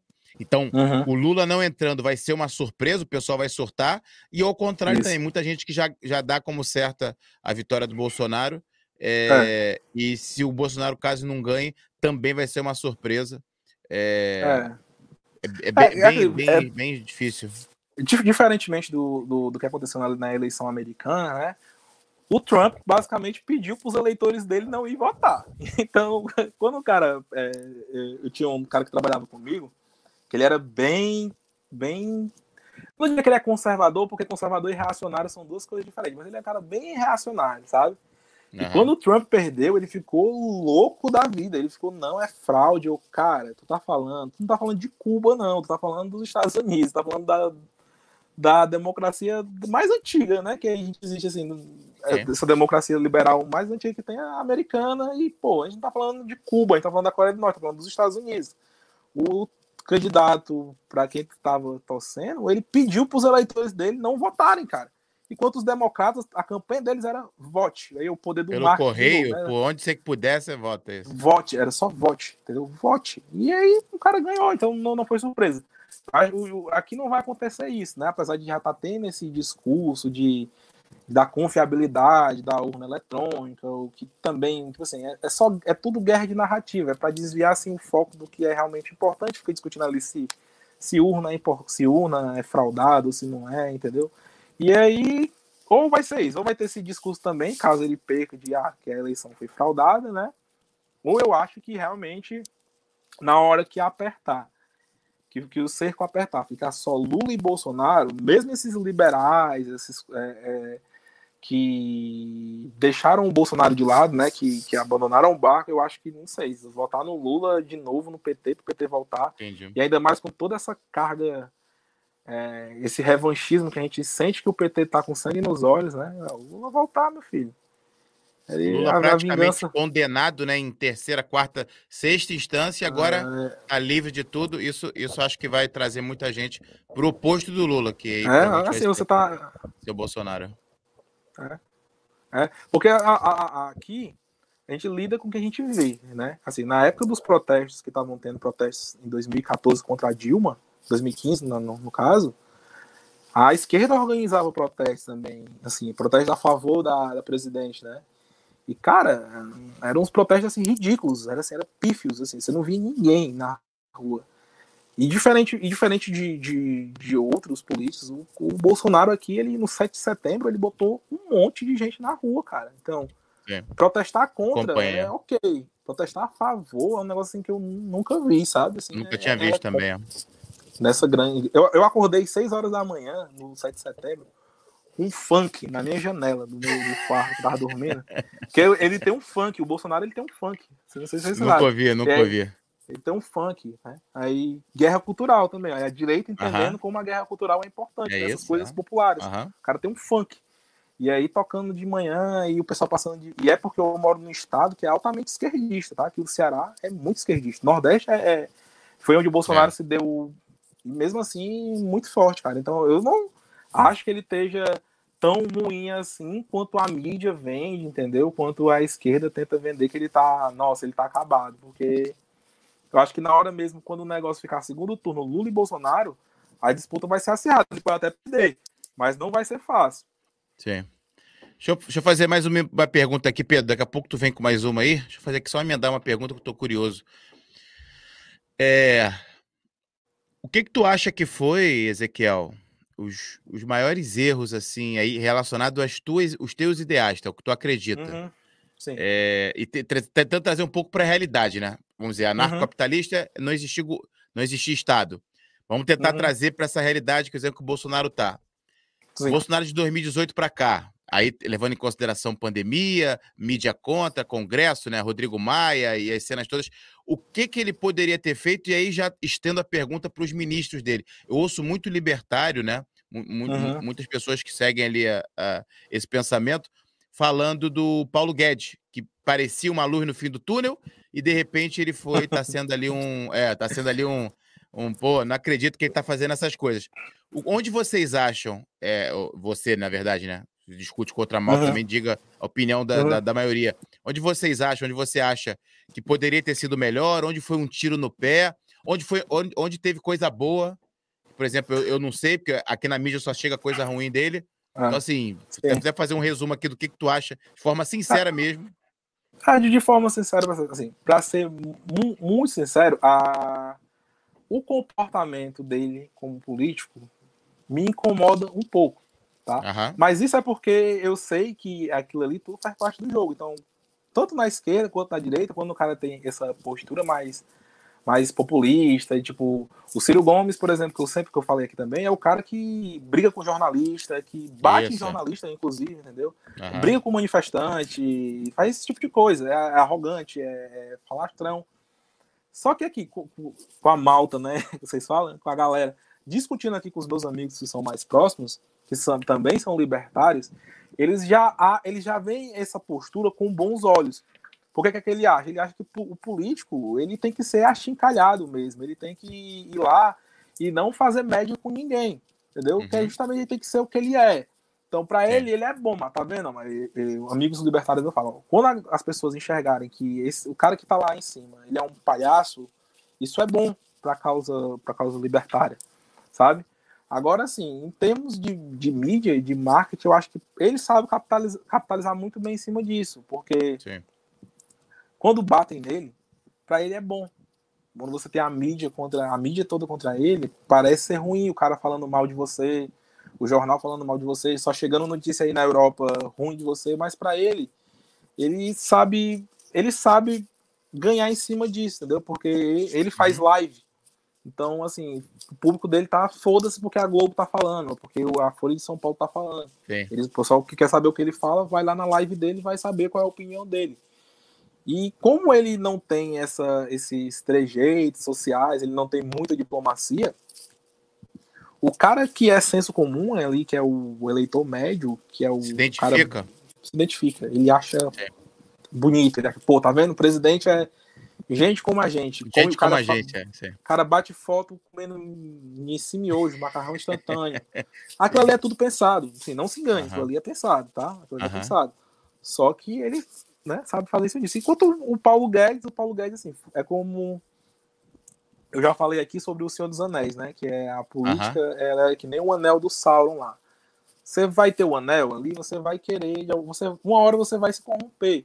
Então eu não diria que o Paulo Guedes se corrompeu, mas eu digo que ele assim, ele vai entrar para a história como o primeiro ministro declaradamente liberal, ministro da economia liberal, que elevou os gastos do governo a um nível absurdo, né? Porque a gente teve pandemia, teve que dar auxílio emergencial, uhum. e o governo já está usando isso como pauta de campanha, porque o auxílio era para ter sido só três meses, já vai para um ano agora, uhum. né? E se duvidar, a esquerda está querendo aí que prorrogue isso para sempre. Para o Bolsonaro é perfeito, porque as pessoas que recebem esse dinheiro, elas chamam de dinheiro do Bolsonaro. Dinheiro do Bolsonaro. Elas não, chamam, elas não chamam de auxílio emergencial. Ah, recebi o auxílio emergencial do mês, né? E o, o Guedes, ele, assim, para mim, eu já desconfiava de que isso poderia acontecer, mas confesso que a decepção foi, foi maior, né? Porque o cara veio da escola de Chicago ali, tipo, o cara foi. Ah, estudou com Milton Friedman e, e, o cara me vem com aumentar imposto, cara. Aí é para mim. Você, você quer matar um libertário você falar que você vai aumentar imposto. E, e ele dizer que tem, tem que pagar imposto mesmo enquanto tem offshore fora do Brasil, guardando dinheiro fora, aí é, é complicado, sabe? Mas assim, eu entendo que faz parte da política. Ele foi pro jogo da política e teve que jogar com as regras de lá. E chega um momento em que você realmente para de se importar. Você, ah, você vai fazer o que você tem que fazer e dane-se, entendeu? E as coisas boas aí, tentar só pegar ali uma coisa. O que, que, tu, que tu acha que foi um golaço, assim? Se teve, né? Se teve algum, tu acha que foi um golaço? cara, um golaço, assim, eu, é, se eu fosse de esquerda, assim, eu ia ser cancelado, se eu me preocupasse com, com o que esquerdista pensa, cara. Mas pra mim, assim, uma das coisas mais formidáveis que eu vi foi quando o, vazou um vídeo da reunião ministerial do, do Bolsonaro. Eu né? lembro, eu lembro dessa. Ele, nossa senhora. E saiu em todo o jornal. Quando eu vi o vídeo pela primeira vez, saiu no jornal, Bolson... vaza vídeo do Bolsonaro em reunião com os ministros. Eu me ver pensando, puta, se fudeu, cara. Deve ter falado besteira. Quando eu fui, quando eu terminei de assistir o vídeo, eu, peraí, esse vídeo é para ajudar o Bolsonaro ou é para poder queimar o filme dele? Porque, pô, o cara só falando assim, da liberdade que... das pessoas, né? não pode prender as pessoas por causa de... De, da pandemia. Exatamente, falando de liberdade, falando de, de da população se armar, de que uma população Sim. armada se protege contra governos tirânicos, que os ministros do STF tinham que. O outro foi o Weintraub lá, né? Que tinha que prender todo é, mundo daquele STF. Eu, puta ah. que pariu. Pronto, pra mim, foi a melhor coisa que eu, que eu vi, né? Porque Entendi. foi uma época de bastante tensão, porque o Sérgio Moro tinha saído do governo, tinha rompido com Parecia até que o governo ia ruir, né? Nossa, eu recebi é, mensagem de amigo meu que é empresário que ele já estava dando assim, o Brasil vai acabar. Acabou uhum. o Brasil, cara. Eu, calma, cara. Não é assim, as coisas não, não funcionam desse jeito, não. no, e, e, esse meu amigo que, que, trabalhava que trabalhava comigo, que era mais reacionado, né? Ele falou para mim no dia que sentiu como se o pai dele tivesse brigado com a mãe dele. É, com meu o Sérgio Moro devia ser a mãe e o Bolsonaro o pai. Ele sentiu como se os pais tivessem brigado. E aí eu, ele assim, esse pessoal eles se alimentam de blogs bolsonaristas, né? Eles não vê Rede Globo, eles só vê o blog do Bolsonaro, Terça Livre lá, os blogs de mais à direita. É, uma, daqui, a, daqui a dois dias ele volta com a opinião dele formada sobre, o, sobre o assunto, né? Que é o tempo que as pessoas que eles assimilam as informações e tomam um posicionamento. Foi o que ele fez, é. né? Dois dias depois, o, o Sérgio Moro já era um comunista, né? E o Bolsonaro, mais uma vez, estava com a razão, estava certo. É. Vai lá, Pedro. Assim, não, não querendo desviar muito o tema, nem, nem nada, mas acho que, pronto, e aproveitar um bocado desta onda mais positiva, a minha pergunta para o Ezequiel é, portanto, sendo assumidamente é, um anarcocapitalista, para influenciar nesse sentido, ou mesmo para influenciar alguém mais à direita, qual é que seria o teu conselho? Uh, ou seja, o que é que uma pessoa que hoje não sabe bem se é, como tu próprio já disseste, uh, falaste um bocado da tua história, não é? dizias de, uhum. de direita, mas mais numa de ser do contra, sem exatamente saber o porquê. Qual é que era uhum. o teu conselho e se pudesses recomendar alguns livros ou alguns documentários ou mesmo alguns filmes, uh, quais é que eram e porquê?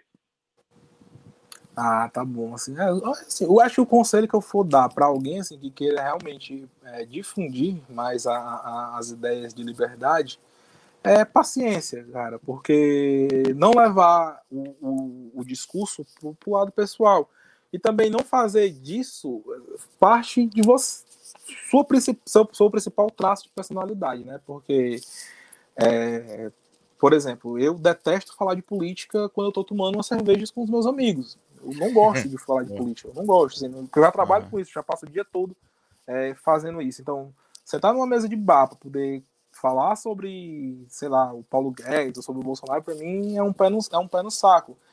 E a paciência, ela é, ela, ela é de extrema importância, porque a pessoa, ela, para quem você vai falar, para quem você vai expor suas ideias, ela tem que ver você como como um amigo mesmo, assim, como alguém, alguém que eu posso dizer, alguém aceitável. Alguém quer... assim, é, e alguém, alguém que, quer conversar. Isso, isso é. é que não quer te impor quero... nada, né? Assim, a força, né? Ele quer te dar é, o melhor. E não nada exato. forçado, né? Isso, tem jeito. Exato, exato exatamente. Sentido. Porque, porque assim, eu, eu, não, eu não tento perder muito tempo hoje discutindo ou tentando convencer alguém que é de esquerda, que é assim, pragmático, assim, eu só sou de esquerda, declaradamente de esquerda, porque é uma coisa muito pessoal, sabe? A pessoa, a pessoa vai ali para ela poder. É mais. Quando, ela, quando há uma mudança, é mais por conta dela, porque por conta de alguém que falou, sabe? O meu sócio na, na Liber, ele era um cara de esquerda militante, assim, ele era muito de esquerda mesmo. Né? A família dele toda é, é, é, de esquerda. E eu passei anos, ele é meu amigo de infância, eu passei anos falando disso com ele, sobre política, sobre liberalismo. Aí assim, um dia ele mudou de opinião assistindo os vídeos do Mamãe Falei, do Arthur Duval, que era um cara que ia na manifestação. Pedro conhece, Pedro conhece. cara de esquerda. É, o cara ia na manifestação perguntar pro cara de esquerda quanto é que rendia o FGTS. E nesses vídeos, assistindo esses vídeos, ele percebeu que ele não sabia responder as perguntas. Então, um vídeo de meia hora fez mais para ele mudar de ideia do que você um, falando. Sei lá, 10, né? 10 anos de conversa uhum. falando com ele, né? Então, Entendi. com o tempo eu fui aprendendo a, a, tentar expor minhas ideias de uma maneira mais amigável, né? Porque se você quer pegar o mel, você não vai espantar as abelhas, né? Você vai sair bastante calma. E eu acho que essa foi uma das maiores habilidades que eu desenvolvi com o tempo. Foi o, a capacidade de dialogar com pessoas que são de esquerda senso comum. Pronto, é aquela pessoa que, ah, por que, que liberdade de expressão tem que ser restrita? A pessoa acha, não, liberdade de expressão tem limite, mas eu vou lá, converso com a pessoa e exponho os argumentos para ela entender de uma maneira civilizada por que, que liberdade de expressão, por mais que ela não concorde comigo no final, entendeu? Mas eu consigo colocar a sementinha na cabeça dela ali e dar dúvida dela. Porra, esse cara me fez pensar por, um, por uma ótica diferente. Então, eu acho que um dos principais erros que tem hoje, assim, dessa, do movimento libertário como um todo, é porque é um pessoal muito chato, sabe? É um pessoal que ele quer, se você pensa um pouquinho diferente ali do, nossa, você é errado, você defende Estado, você defende escravidão, você defende tudo que é, que é ruim. E acaba tendo um. Acho que deu uma falhada aí, Ezequiel. Espera aí. Vamos ver se ele volta aqui. A gente não tá te ouvindo, não. Se estiver ouvindo a gente. Acho que travou mesmo. Ah, peraí que eu acho que ele. Convidado. Deixa eu remover ele aqui.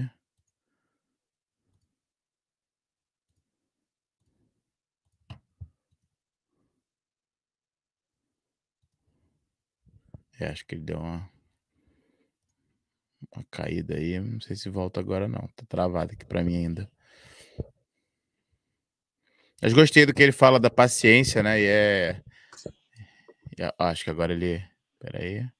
É, quando eu tava Eu tinha entrado. Eu tinha. Eu tinha entrado, agora mas voltou. não tava conseguindo ativar meu áudio. Falar com vocês. Ah, pronto. Nossa. Deixa que eu parei mesmo. Eu tô falando muito aí aqui, você tá falando muito. Não, não, não, mas é, tu tá dizendo aí a, essa capacidade que tu adquiriu de conversar ali com, talvez com ah. esquerda, ah. senso, uma, um esquerdista senso comum, capacidade de diálogo, essa paciência, acho que tô achando bem interessante, faz todo sentido, né? Isso, porque às vezes as pessoas partem pro, pro, pro lado pessoal mesmo, ela entende porque a, a pessoa é de, pensa mais à esquerda, então ela é ruim. Não, cara, assim, não necessariamente. Eu conheci muita gente de direita que é, que é, que é horrível como pessoa. Pessoa ruim, de esquerda, é, é, é, gente de esquerda que é legal. Né? O inverso vale para a esquerda também. E falou de recomendação de, de livros aí, né? É, tem até alguns aqui, mas assim, o que eu recomendo assim, para quem está começando é o. Deixa eu ver se eu pego ele aqui. Que eu tenho, tem tanto livro aqui. É o As Seis Lições do Mises, eu não tô achando. Acho que deve ter. Ah, tá aqui, peguei, achei. Nossa, vai cair tudo aqui, né? Que é esse livro aqui do Mises, né? O As Seis Lições. Isso aqui é, são seis lições, é. Isso aqui é um clássico aqui do, do. Esse livro aqui despontou na época lá de 2000 2014, 2015, né? Muita gente é, lendo esse livro. Ele é um livro bem simples, tá? Ele é um livro para leigo, que muita gente critica esse livro porque fala, ah, os liberais vendem as seis lições como se fosse né, a, a Magnus Opus do liberalismo. Cara, não é. Isso aqui é um livro que. Isso aqui é uma transcrição de seis palestras que o Mises deu na Argentina na década de 50, na Argentina, né? que é algo bastante curioso. Os argentinos aqui não deram muita bola porque o Mises falou. E ele aqui explica conceitos econômicos de uma maneira bem simples, assim, explica para leigo mesmo, tá? Para pessoas que estão ali que não sabem de nada e que querem entender um pouco sobre esse pensamento sobre a ótica liberal. Caiu, caiu. Não tô, tô botando aqui. Conhece esse, Pedro, essas lições? Sim, sim, sim. Já ouvi falar muito bem. Por acaso não, não, nunca li, mas eu, não, eu por acaso agora não me lembro, mas na recomendação que eu fiz a semana passada do, do Instituto Mais Liberdade. Do Instituto, né? Eu estou achando que estava lá, não estava? É, eu acho que sim. Se não tiver esse, eu acho que tem outros do Mises. Tenho quase a certeza. Aí. E caiu de novo ele. Mais liberdade. Biblioteca. Ui. Biblioteca.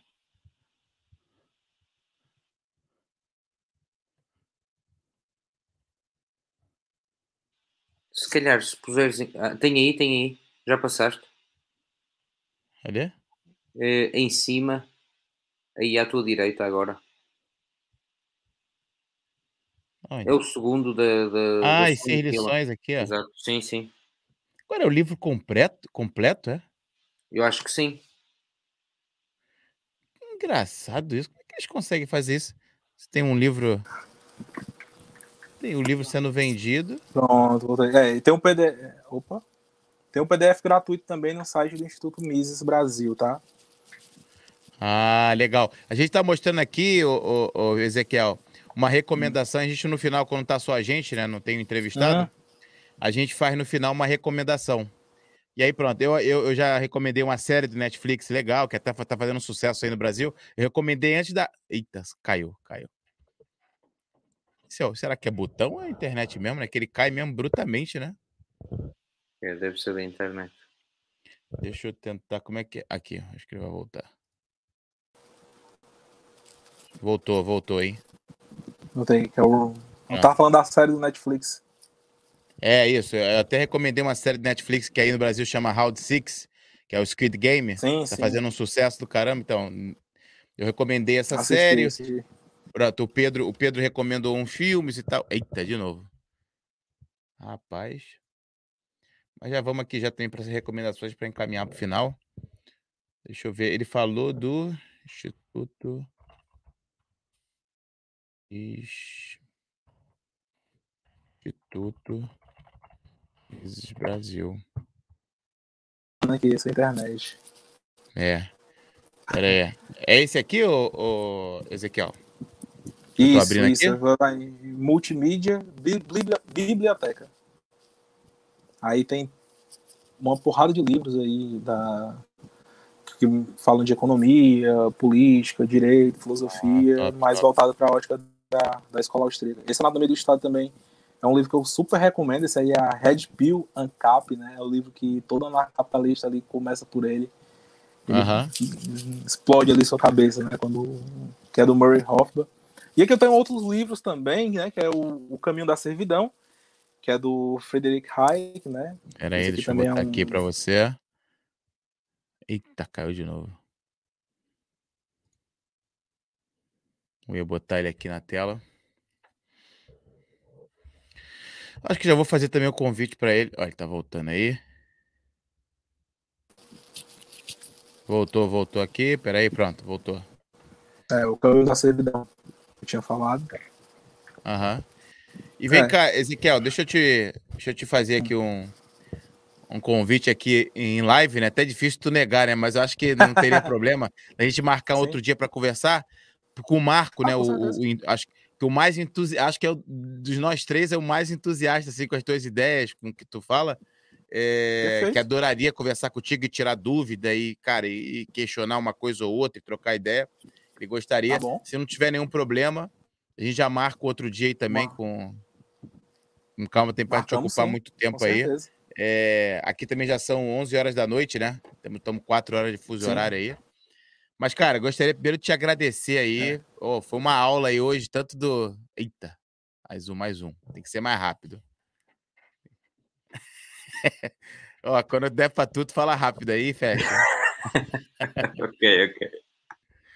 Não, eu acho que tá. Deixa eu fechar aqui. Pronto que agora tu voltou. voltou. Da próxima vez eu entro, no, eu entro no computador, porque eu acho que é o celular que deve estar. Tá... É, né? Não tem problema, é. No StreamYard é. a gente pode entrar, pode entrar com o computador. Cara, te agradecer pelo convite aí. Não conhecia a gente, sim, de aceitar esse convite já, sem saber se a gente era um bando de loucos aqui. Mas acho que foi de boa, é a gente aprendeu bastante, gostei bastante, cara. Tanto a tua visão do cenário político brasileiro aí, do que pode acontecer no futuro, tá? Adorei. E queria entrar um pouquinho uhum. mais ali na, no anarcocapitalismo e, e outras cenas mais específicas numa próxima conversa. É isso, Pedro? Show de bola, foi perfeito. É isso, muito obrigado também ao, ao Ezequiel pela, pela, pela presença não? É? e por ter estado aqui. É, de facto, é, é, sempre bom. Eu, pessoalmente, não concordo muito com o anarcocapitalismo, mas eu acho que hum. isso é que é eh, a democracia, não é? No seu melhor, é nós ouvirmos pessoas de, com ideias diferentes das nossas e discutirmos exatamente sobre isso e tentar chegar a, a um consenso, digamos assim, que seja, que seja prático. E portanto eu agradeço e também desejo muita sorte para todos os projetos que, que tenhas. Eu, a minha recomendação da semana, se eu tivesse que deixar, era de facto é a página do, do, do Ezequiel, do Instagram do Ezequiel, é, já, fantástico. Já, já vou colocar aqui rapidinho desde, na tela. Desde os Reels, às recomendações é. de leituras essenciais, às. Vou colocar no chat também. Os posts sobre história, ou explicar conceitos, uh, como por exemplo explicar o conceito de liberalismo, uh, e que uhum. fala sobre o pai do liberalismo económico e depois do pai do, do liberalismo político. Thomas Sowell também, muito interessante no, no tópico do racismo, muito reconhecido. Um, ehm, e, portanto é um excelente trabalho que tem que ele tem desenvolvido e eu espero que assim continue e de já muita força, porque de facto hoje em dia é, é difícil manter o ânimo, não é? E a vontade de, de, continuar, mas, mas é isso que nós precisamos e um, um forte abraço de, de Portugal para, para o Ezequiel e muita força. Oh, obrigado. Eita, foi abaixo de novo. Tá trolando ele. Insta da Liber. Esse ainda não. Ah, em breve. Já vai ter já alguma coisa aqui. Tá aí, Ezequiel. Pode falar. Agradecer pelo, pelo convite mesmo, né? Eu não acabei nem falando da Liber aí, que é, que é esse, esse é. projeto que, é, que a gente tem mais em breve, da, né? outra, da outra vez. Eu falo que Não dá, não deu, não deu. O celular dele não tá deixando.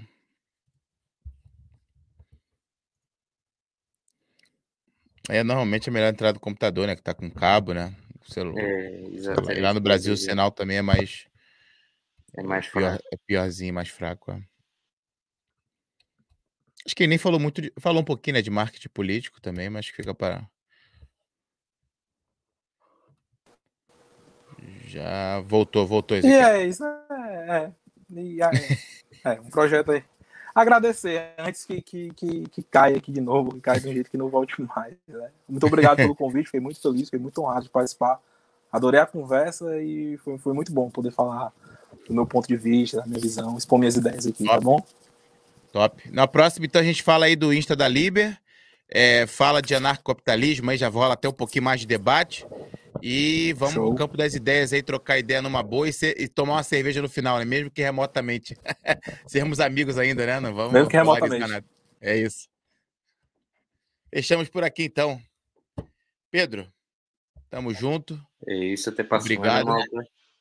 É isso. Próxima semana teremos aí, talvez, aí um convidado, dia 20, é. Acho que teremos aí convidados.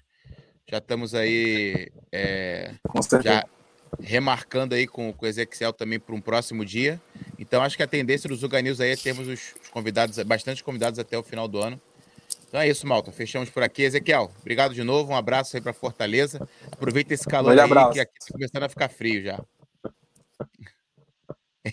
Acabou. Um abraço, caiu. Valeu, Pedro. Abraço. Abraço. Tchau, tchau.